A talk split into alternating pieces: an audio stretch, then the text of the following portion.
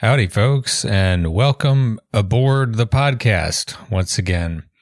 A quick introduction before we get started today, mentioning that if you haven't heard, the podcast is now sponsored by the American Prospect Magazine. So if you subscribe at the $10 tier, you'll get a digital subscription to the website. And for folks who have already subscribed at that level, by the way, we are currently working on the little coupon system in the back end, and those should be going out next week, hopefully early next week.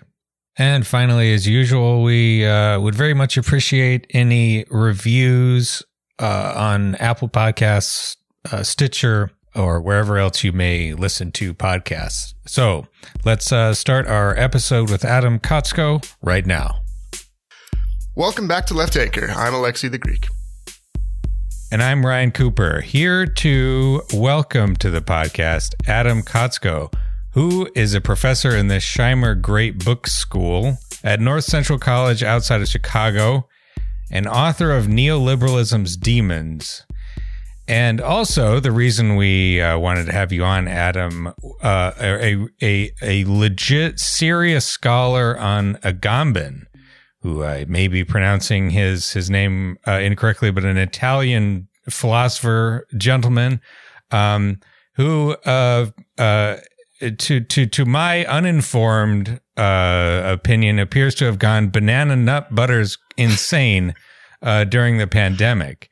And so we wanted to sort of, you know, we haven't done one of these episodes in a while, about, you know, like some kind of heavy duty philosophy stuff, but we thought this would be kind of interesting to get, you know, kind of into the weeds a little bit and sort of, talk about, you know, philosophy and, you know, continental philosophy, Foucault and all of that, Heidegger, all the champs, all the great, folks that we know and love.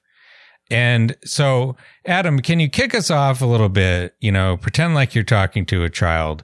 Who is this Agamben fellow? And like, what are his, like a sort of capsule summary?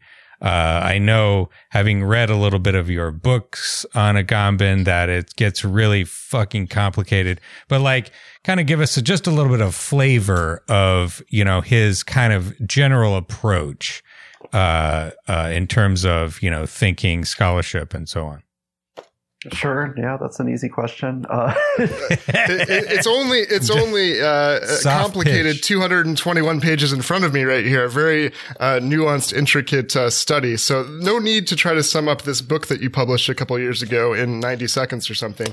But maybe just welcome the audience to why Giorgio Agamben is such a famous contemporary philosopher, perhaps.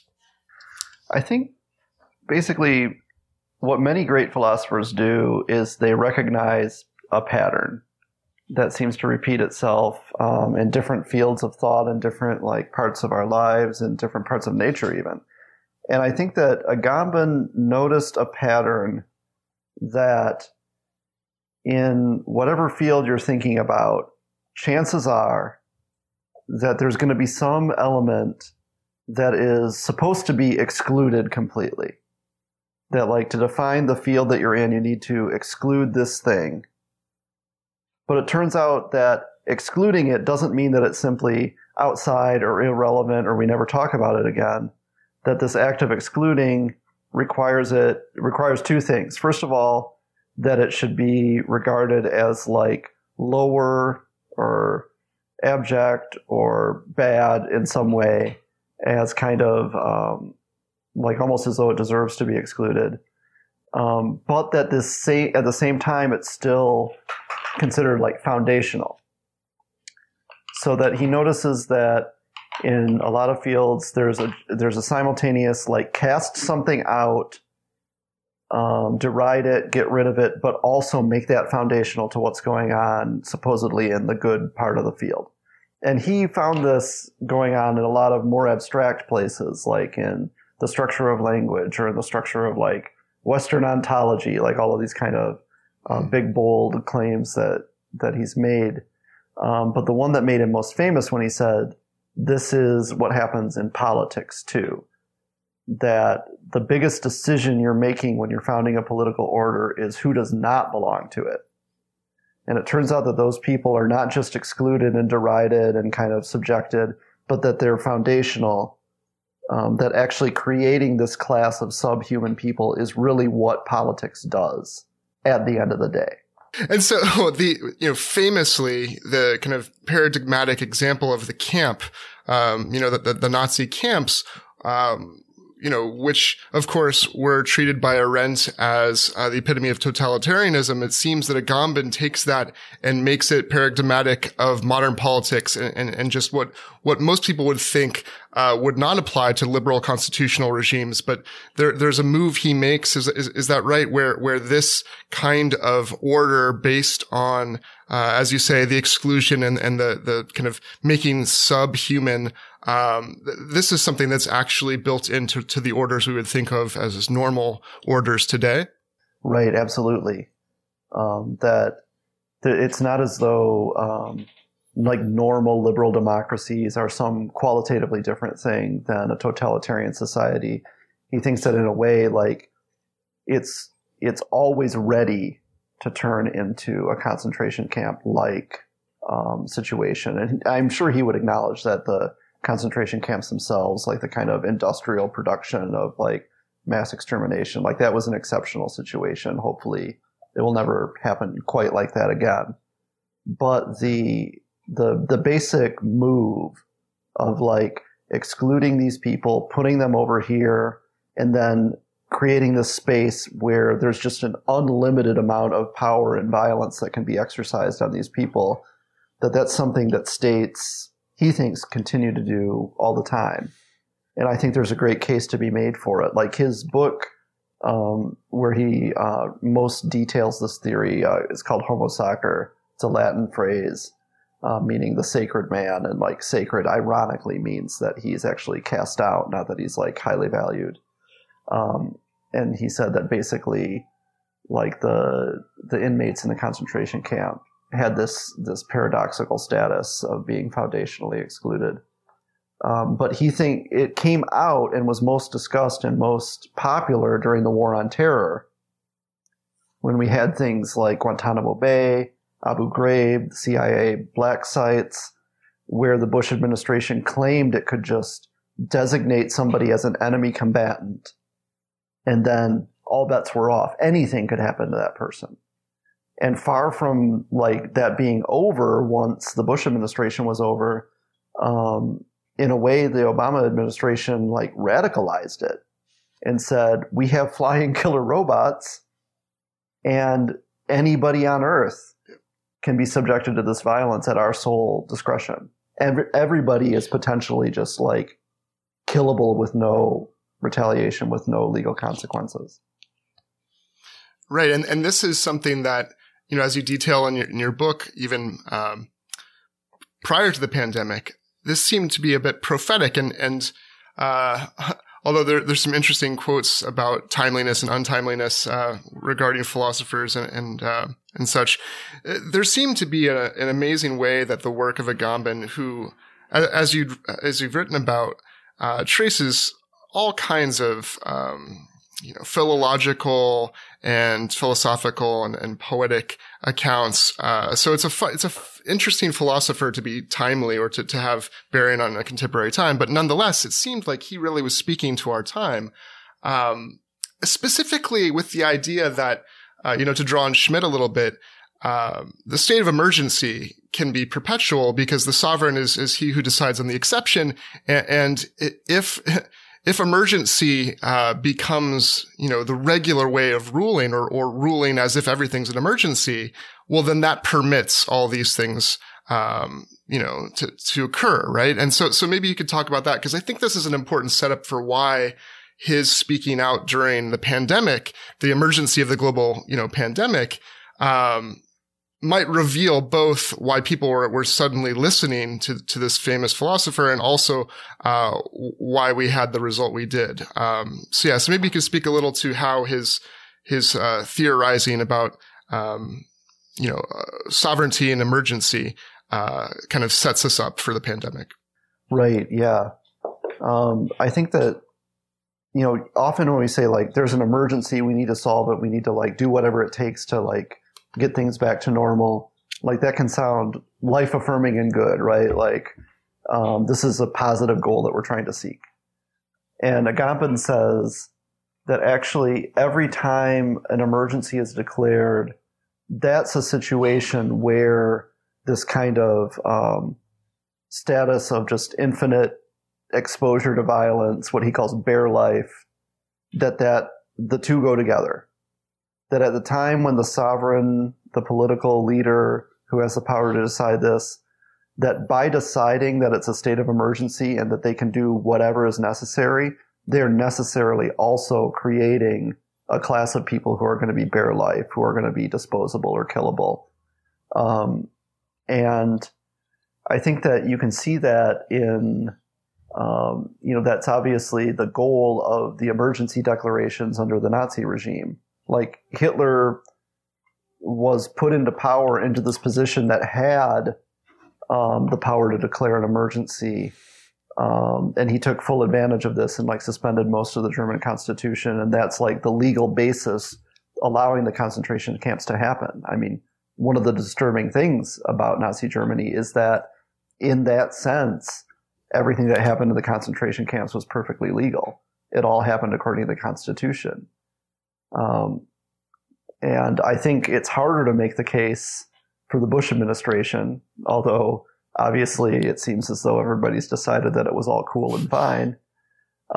But I think... Did you know he paints adorable portraits? I didn't know. I'm not sure if you learned about this. This might change your view of history. Yeah, I did notice that. He's really... He has layers. I think that... I mean, the one with the dog that's looking in at the White House, like, that's genuinely clever. I got to hand it to him on that one. You know, Hitler also painted. Yeah. It's interesting parallel, but maybe they'd have something to talk about. But men contain multitudes, Adam. It's true. I think that, like, in the Nazi case, I think we're primed to say, like, obviously that was opportunistic. No emergency really existed that required the measures that were actually taken. Like it was an abuse of power.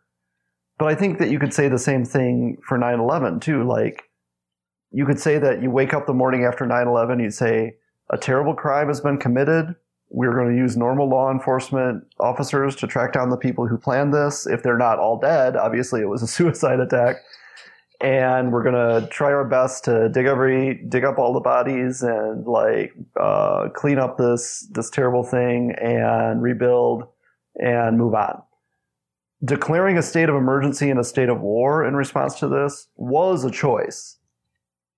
And we know in retrospect that it was a terribly destructive choice that led to our entire political class basically going insane and opting for this, like, attacking a completely unrelated country with horrible consequences that are still going on now. And so I think that when Agamben is thinking about declarations of emergency and exceptional powers, since he's using Nazi Germany as his paradigm and since he's using the Bush administration as his paradign, he's always going to be thinking, wait a minute. Have you trumped up these charges? Have you made up this situation? Are you just trying to shore up your own power? Because, for instance, George W. Bush lost the election, but got in on a technicality. For his first year in office, everybody thought he was a bumbling fool and an idiot who probably wasn't up to the task. And 9/11 could have been the turning point where everybody was like, man, this happened on his watch. We were totally right that he was not up to the task. Like, the worst possible thing happened when he was president. Like, get rid of him. But instead, through this declaration of emergency and war and everything like that, his popularity just exponentially increased in kind of a horrific way to watch unfold in real time, you know.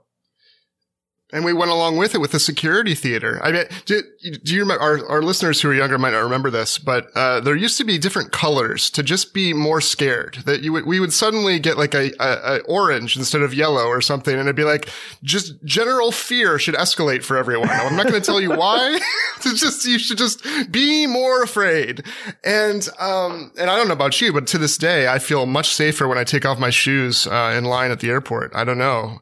Have you ever thought about the fact that when they take your water out of your hand and throw it in the wastebasket, they're throwing what potentially could be a bomb right next to the line of people right there? And I mean, so if they're really scared, it's totally crazy. It makes no sense.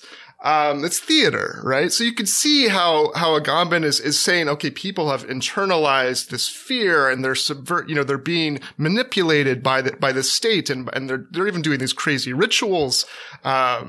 So, in that sense, yeah, you see, you see where he's coming from, and you see how his analysis can be appropriate in certain contexts. But I think this is a good point to start talking about vaccines, and what the fuck he's been up to, So you've been like in the trenches there, Adam, like actually talking to the fellow, so can you tell us like what he's been writing and saying about vaccines and vaccine mandates in particular?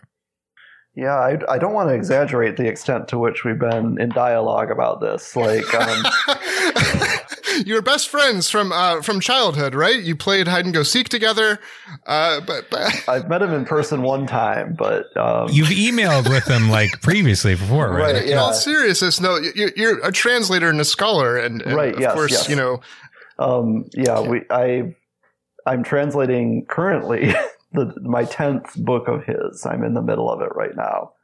So I haven't like canceled him from my own personal life. And we did email a little bit because he asked me if I could translate these pieces, and I kind of like skimmed through them in Italian, and I'm like, yeah, whatever. And then like, as I'm translating it and like, I like am more, studying into detail, I'm like, oh no.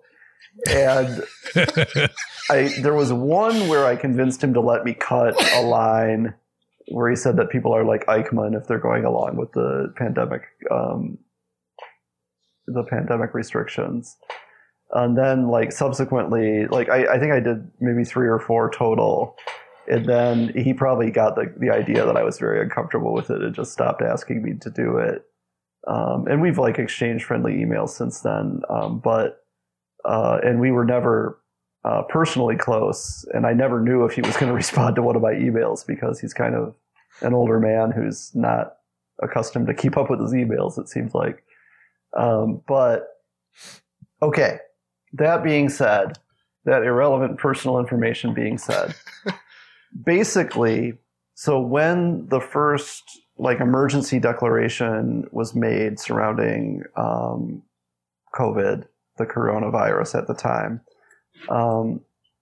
he was looking back at all of his past political analyses about these like opportunistic fake emergencies that are only meant to victimize people and control people.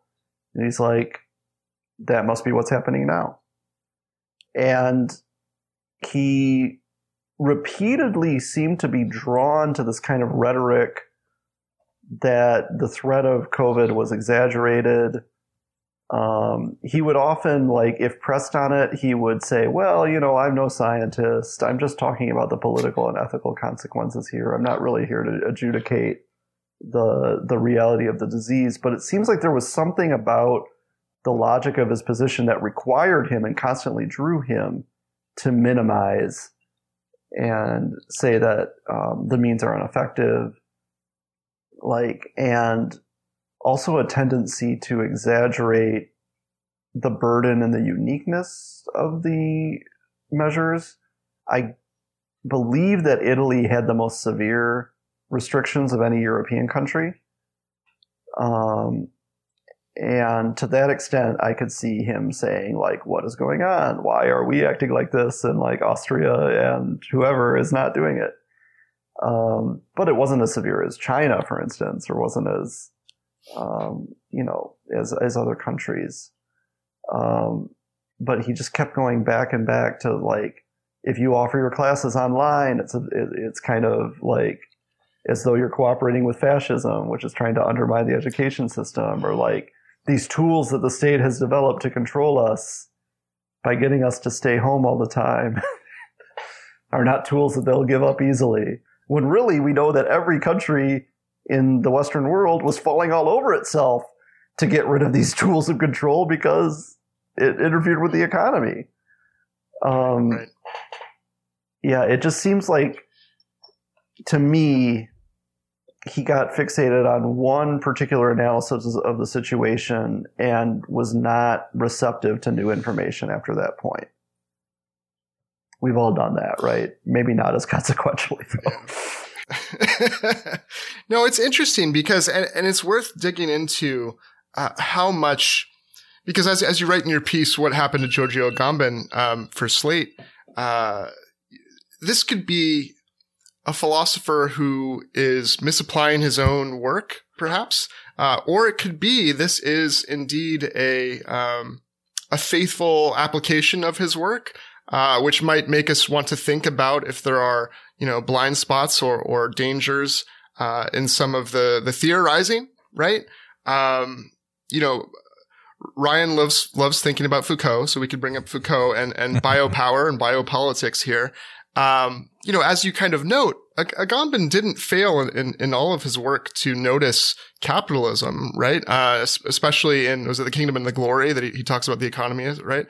So it's not like he is unaware of some of the problems of capitalism.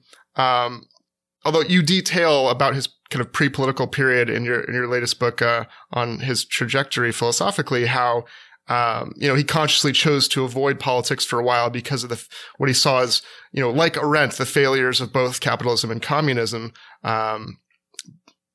So maybe we can investigate, some of the theoretical reasons, besides the similarity to the Bush years and the state of emergency here.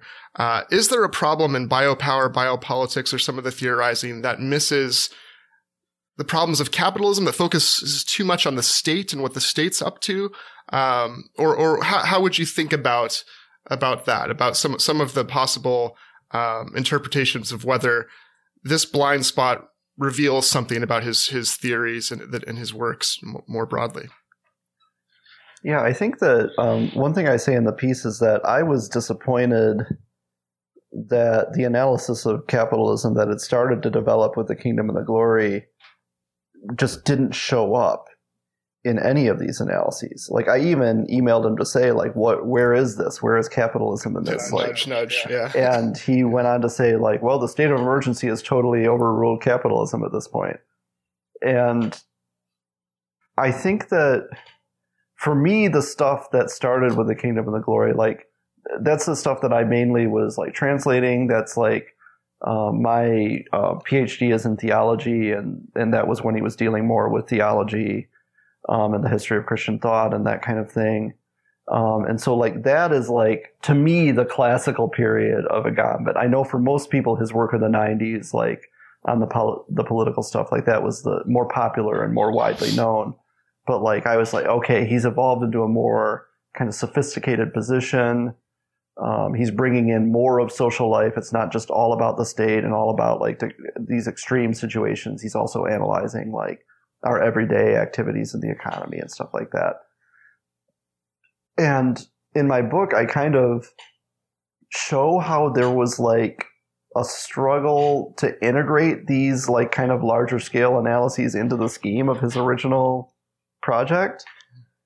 And now the fact that he was able to cast those aside so easily, as though they never happened, as though he had never written anything since Homo Sacer and State of Exception, and that all of this stuff, it was not relevant at all. I wondered, like, is there this kind of, like, fissure in his work? Has he not really integrated this stuff in the way that I thought he did?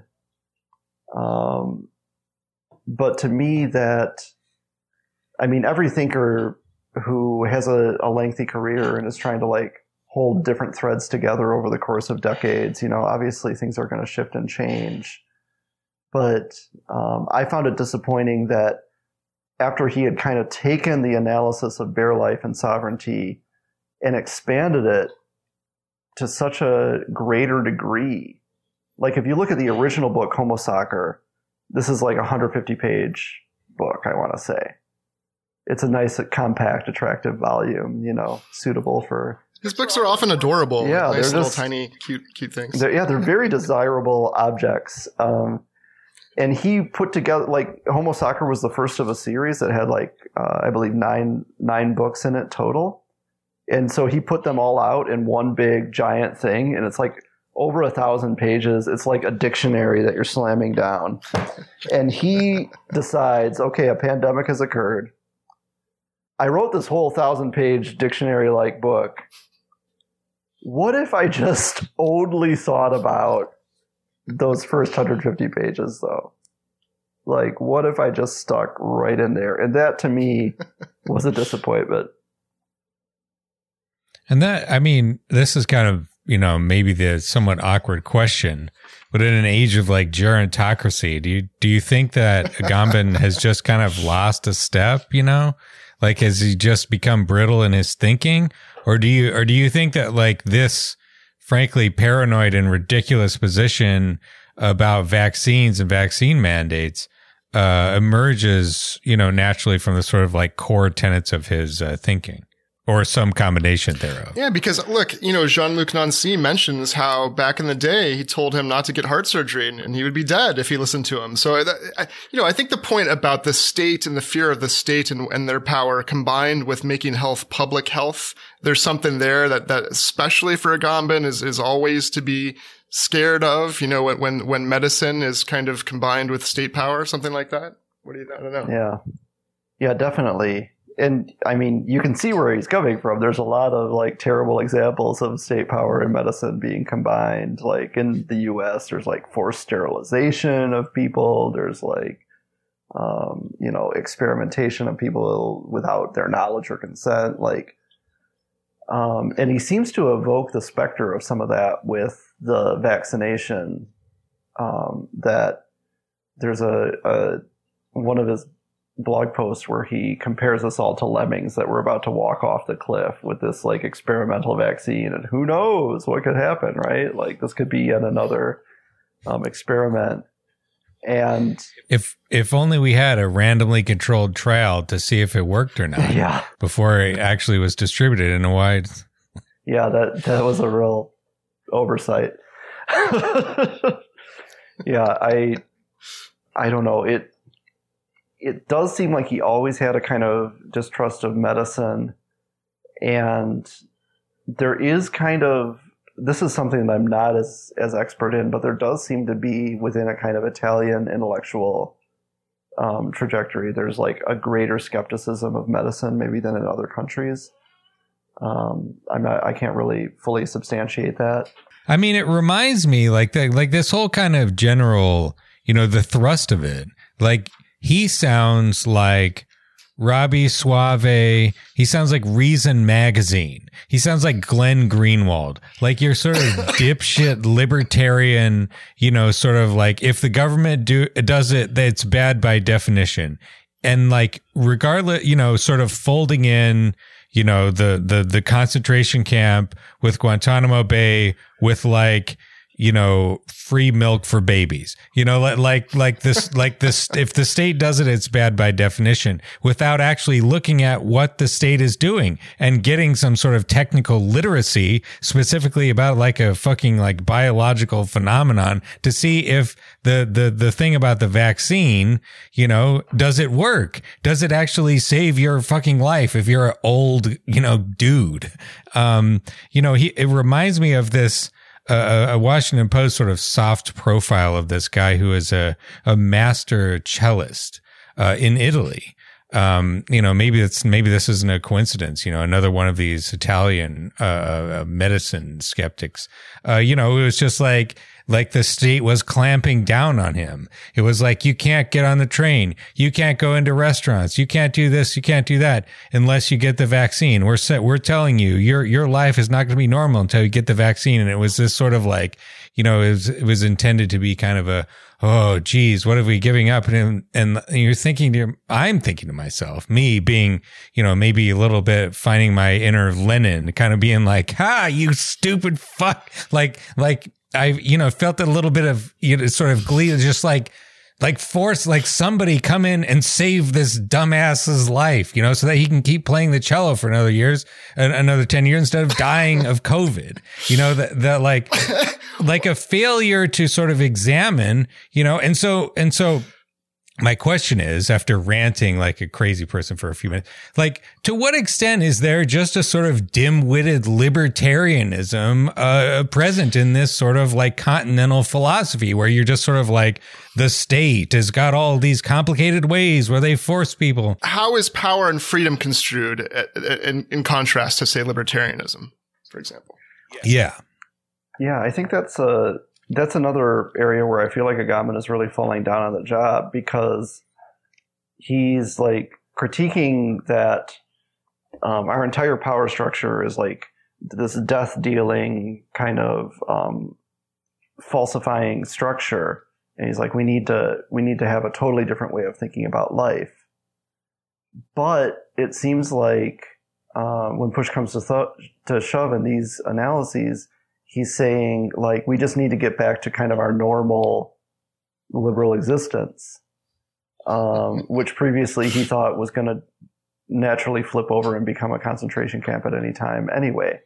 And it's just this kind of bizarre come down of, like, a lot of the stuff that he talks about in terms of, like, what the alternative should be. Like, it's very difficult to understand what it would even look like or how you would practice it. And he's trying to push our thought and our imagination, like, beyond what we can immediately think of, right. You know. And that's really cool and invigorating. But then, like, for something like, what if the state gave out a life-saving vaccine that at most costs you 1 day of feeling kind of sick, and then you're, like, good to go? Like, that just isn't on the radar. And like, I remember once I was in, you know, some academic setting, and we were talking about Agamben, and one of my colleagues said, so, you know, Agamben says that we need to rethink our relationship to work. What would he think of a 30-hour work week? Would that be like an Agambenian policy? And it feels like, no, it wouldn't be radical enough. It wouldn't go far enough. It wouldn't be enough of a reimagination. But, like, also maybe he should be in favor of that. Like to some extent, maybe these, like, high-flown observations can be a kind of alibi for not really having a practical program. Yeah, I mean, maybe we need to talk to Agamben about non-reformist reforms. Like, you know, he's not in the Marxist tradition, but the Marxists have their own issues with, you know, not having recipes for kitchens of the future and such. And it would have been fine, right, to say that the kind of philosophical work I do, I want to stay out of, you know, contemporary policy debates. That would have been fine, right? Leave it for other people. And, you know, Hegel's, you know, writing that the owl of Minerva only takes flight at dusk and so forth. So maybe philosophy isn't equipped to comment at the moment.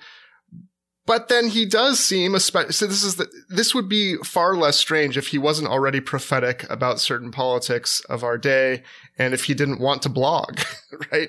The man can't stop posting. But I do think there is something about the kind of, I mean, is it fair to say that there's, like, philosophical anarchism there that perhaps misunderstands fundamentally the role of capitalism in our life? Because, like, to miss the pandemic problem is to miss how capitalism is benefiting from taking away the state's restrictions as quickly as possible, to getting people to want to, like, you know, be happy with throwing themselves into dangerous workplaces and so forth. And, you know, the essential workers being valorized and so forth. do you think that oversight is idiosyncratic to Agamben, or do you think we can make some broader generalizations about, whether it's Agamben or Foucault or other theorists in his kind of sphere of influence who are focused so much on state power or power otherwise than power in the mode of capitalist production? Yeah, I do think that there's a kind of strain of continental philosophy, like Foucault and Agamben would belong to this, and probably Arendt and others, like kind of who came up in this post-war world, the Cold War world. And I think I understand the desire to carve out a space other than Marxism in the Cold War context. Because as soon as you say that you're a Marxist, suddenly you're opening up this whole can of worms about what about the real existing socialist economies? Like, do you advocate them? Like, what, like there's just this whole thing over here that you're trying to dodge, right? And I mean, obviously, I don't think that the Soviet Union provides a lot of good models for us today, for instance. And like a lot of the time that like shame the unbeliever. No, just kidding. Like the time that Jean Paul Sartre spent trying to like figure out his exact relationship to the Soviet Union, like that was wasted time. Like that was not an intellectually productive thing. Yeah. But then like the temptation is always like, well, I'm not going to talk about Marxist themes. I'm not going to talk about like you swing too far away by trying to avoid Marx and avoid Marxism. And you kind of wind up avoiding these whole fields of like power that genuinely you kind of have to start with Marx if you're analyzing the modern world. I'm sorry, you do. And it seems like there's a real resistance to doing that, like on the part of Foucault, on the part of Arendt, on the part of Agamben, that like one thing that I document in my book is that he's trying to account for like the whole Western power structure. And so obviously he has to get back around to capitalism somehow, but it's such a roundabout path. And like the way he finds to get himself into a position where he can finally say, no, capitalism is a bad thing, is just like, this took too much work.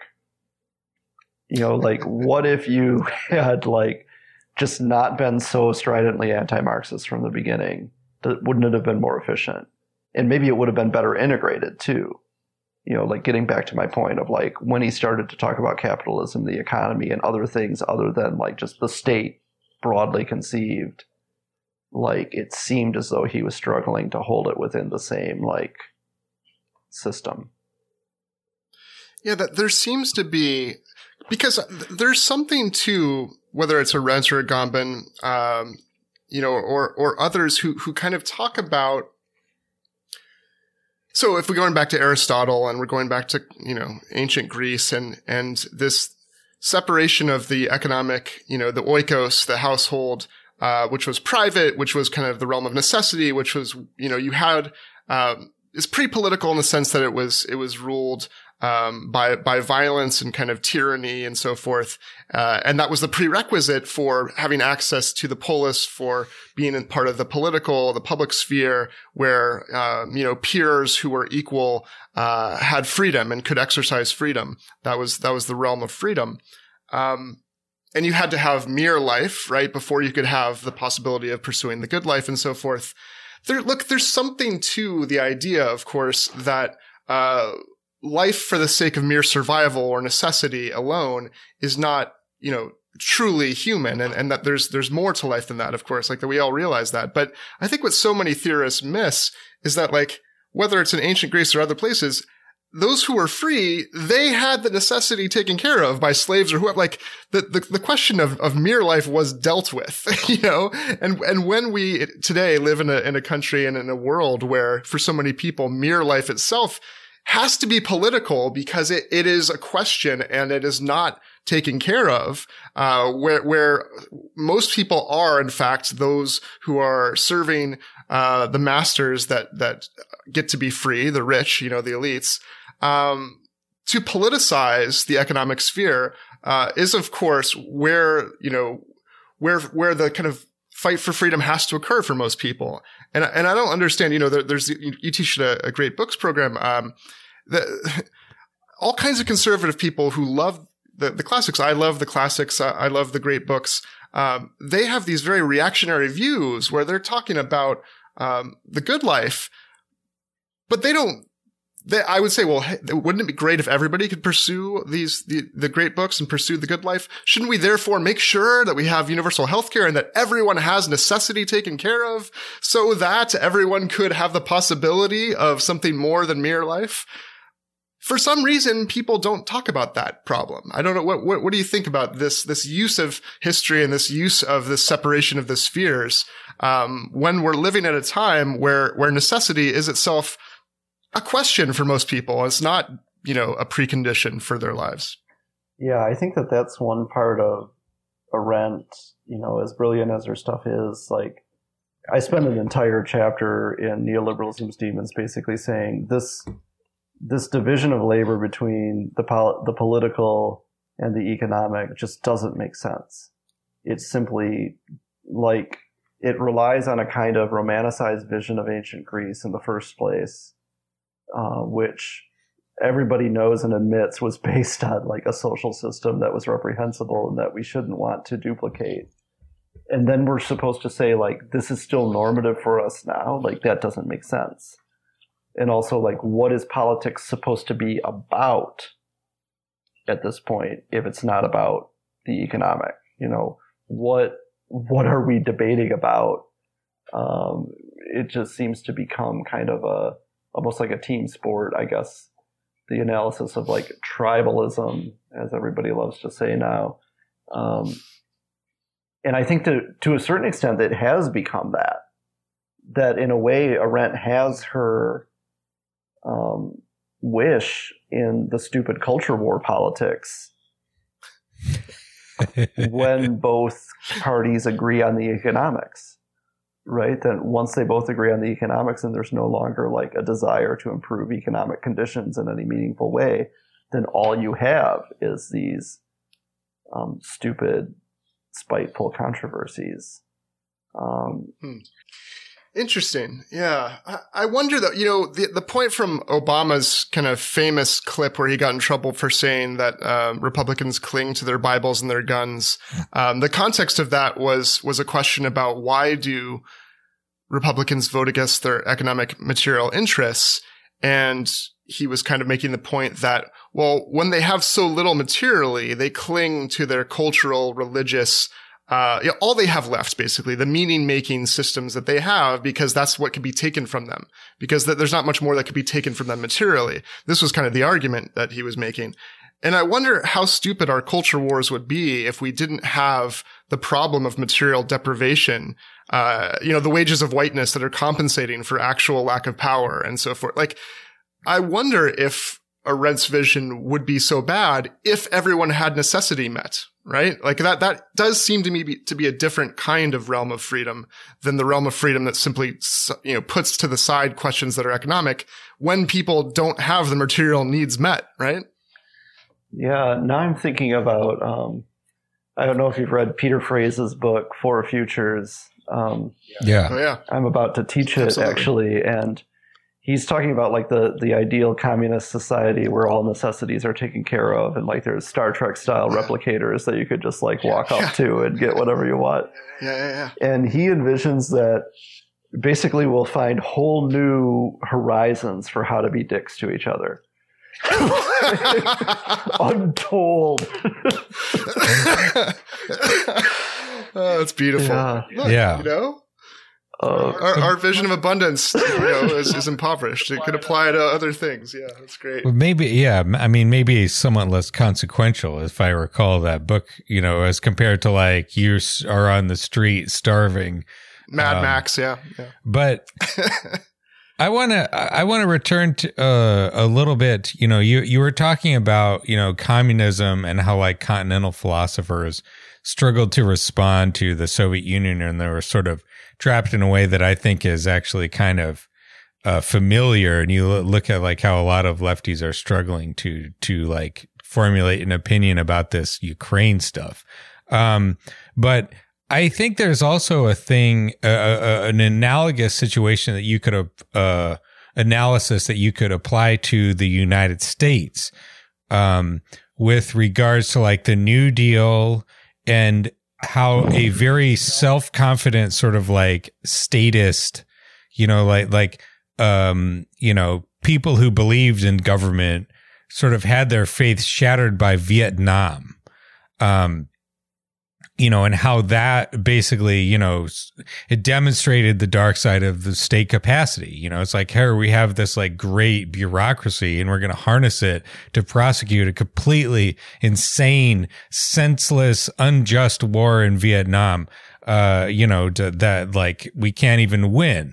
And that seems like another thing, like maybe, you know, you could probably speak to this better than me, but possibly like explains the popularity of like Agamben's perspective in the United States, how, you know, this type of, you know, the new left critique of state power and how like civil libertarianism, the ACLU, you know, that like that sort of stuff about like liberties from government oppression rather than demands on government to provide services to the people, you know, sort of like took top billing among like lefty, you know, activists and academics for you know, decades now. And it's like a thing I think we're still kind of struggling with. Do you think that, you know, that sort of failure sort of tied in possibly with like the Iraq stuff and Guantanamo Bay and whatnot? Yeah, that's interesting. I think that in terms of the greater state competence and the idea that people like believed in the state and what the state can do. Like I really am attracted to that viewpoint. I was just recently reading Mike Consol's book, Freedom from the Market, that was kind of detailing, like the New Deal was like the real climax of the whole thing, right? Obviously.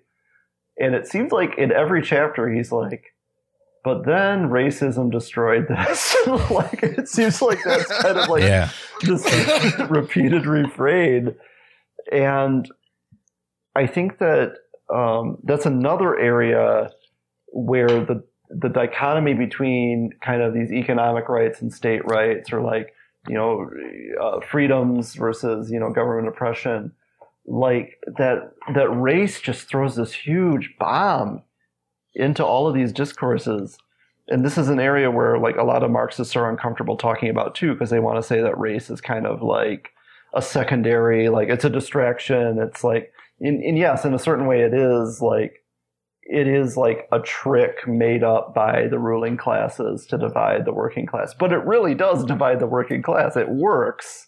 Right. It powerfully structures our society. It undermines all forms of solidarity in the U.S., like,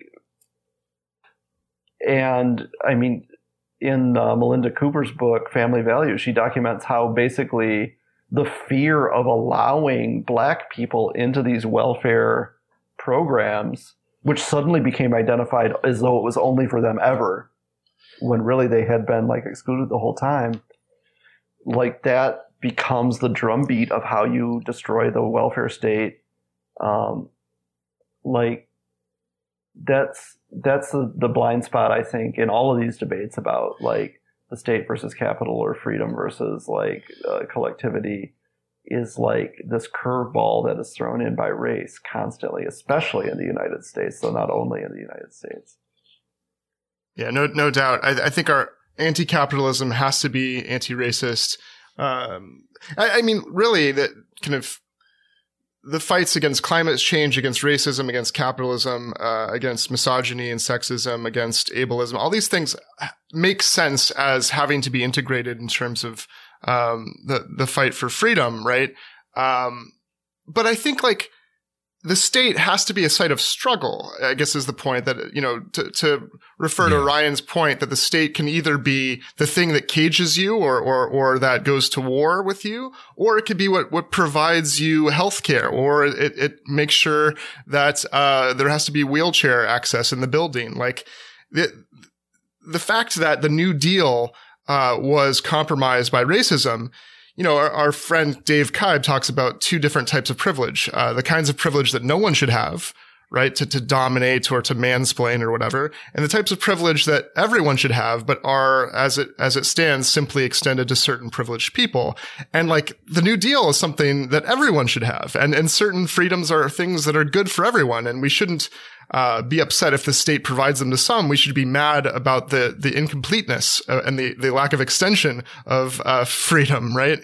And it just seems that these are the kinds of distinctions that Agamben didn't make between different states of emergency and different uses of state power. But yeah, any final thoughts, Adam, about, I mean, some things that we can learn from this whole thing, because this is a scholar whose work you would still probably say, right, is very valuable for what it can offer us to think about constitutional liberal democracies today. Like, where are you at now in your thinking? You have obviously a professional and personal kind of stake in this. What is valuable that we should remember to help us think through political problems today from the work of Agamben, and what is new in your thinking about maybe what we should think anew or be a little cautious about that maybe we weren't before? Yeah, I think that what's missing from him is a kind of picture of what a positive exercise of power would be. And I know he would probably say, no, of course I'm not a dorm room libertarian, what a horrible thing to say, or, you know, but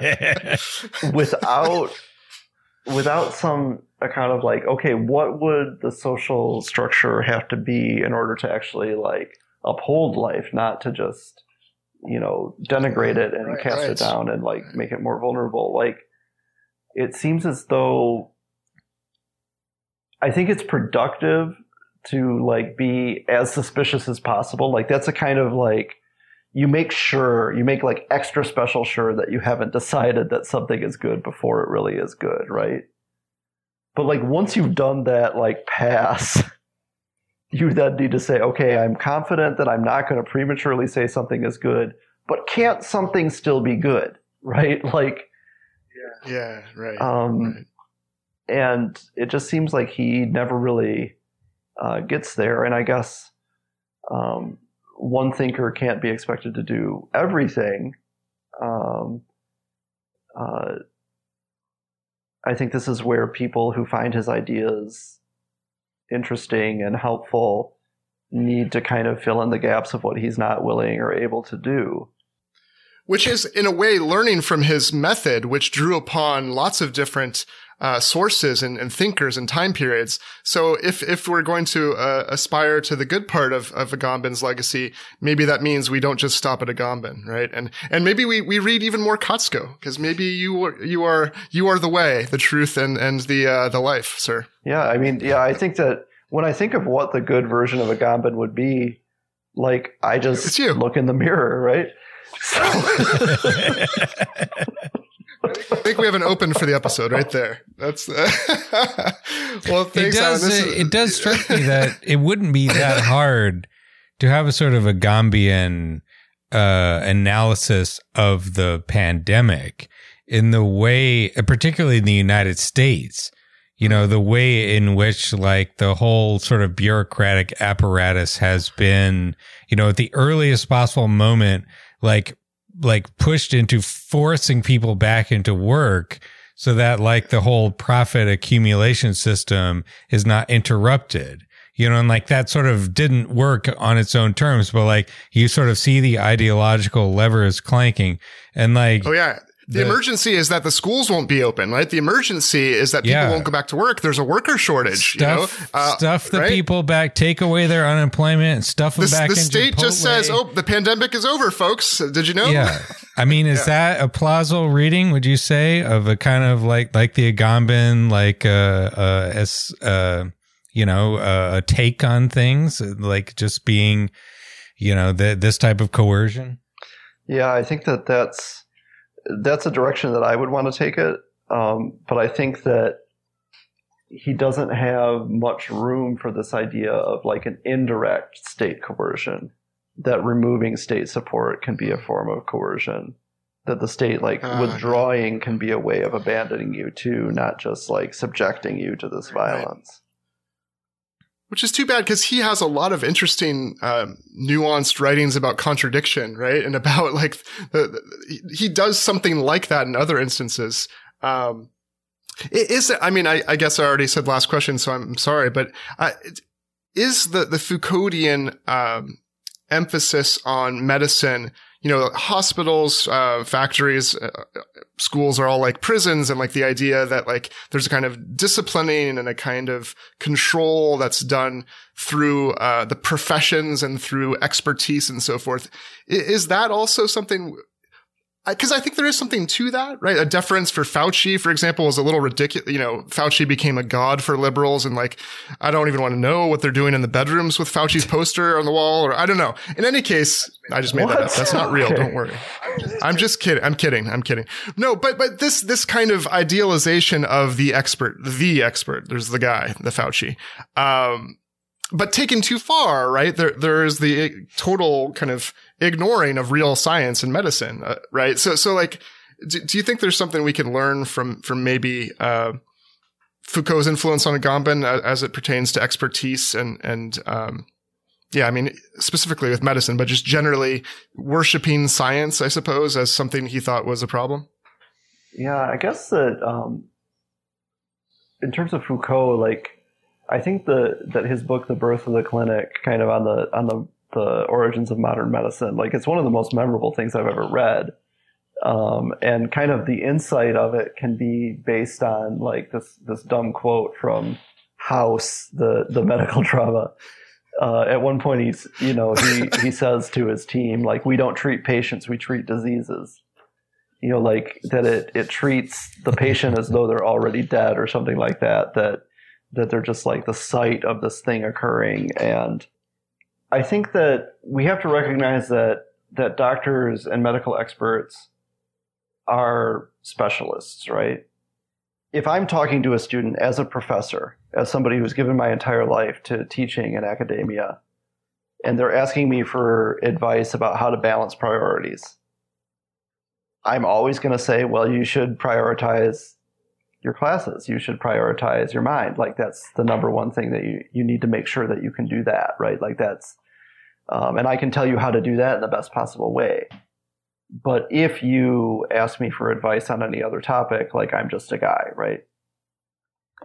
And I think that some of what we see with like the I believe in science and all this kind of stuff, or even I think with Fauci's odd behavior in some cases. I've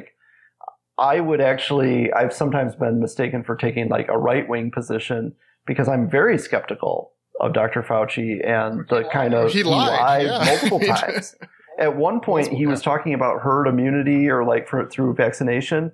And he announced ahead of time that he was going to change his view on what the percentage was required based on circumstances. I'm like, if you're going to do that, but don't like say ahead of time you're going to do it. Like, and like, I think that he thinks of himself as this weird like political genius or something because he's a medical expert, but he's not. Like, I think political leaders and institutional leaders and workers, especially through their unions, like, the science doesn't just directly lay down a law for what we're supposed to do, right? We still have to assess our own risks and our own values for how to respond to it. The problem in the U.S. has been that people have been too neglectful of those, of that scientific knowledge. And so it's kind of like difficult to make that point in this context. But I think that there are like the fetishization of Fauci or something like that, that there is this kind of not as bad, but also bad instinct to kind of just defer, like if only we had a benevolent medical dictator or something like that. Right. Well, then there would be no politics, which is what liberals really want. They would love for there to be no politics. Yeah. Great. Well, thanks, Adam. We're looking forward to your contributions to a positive vision of freedom and a world where politics is interesting and good, and we've taken care of everyone's necessities. So I hope that's your next one. Absolutely. Well, let us know how that goes.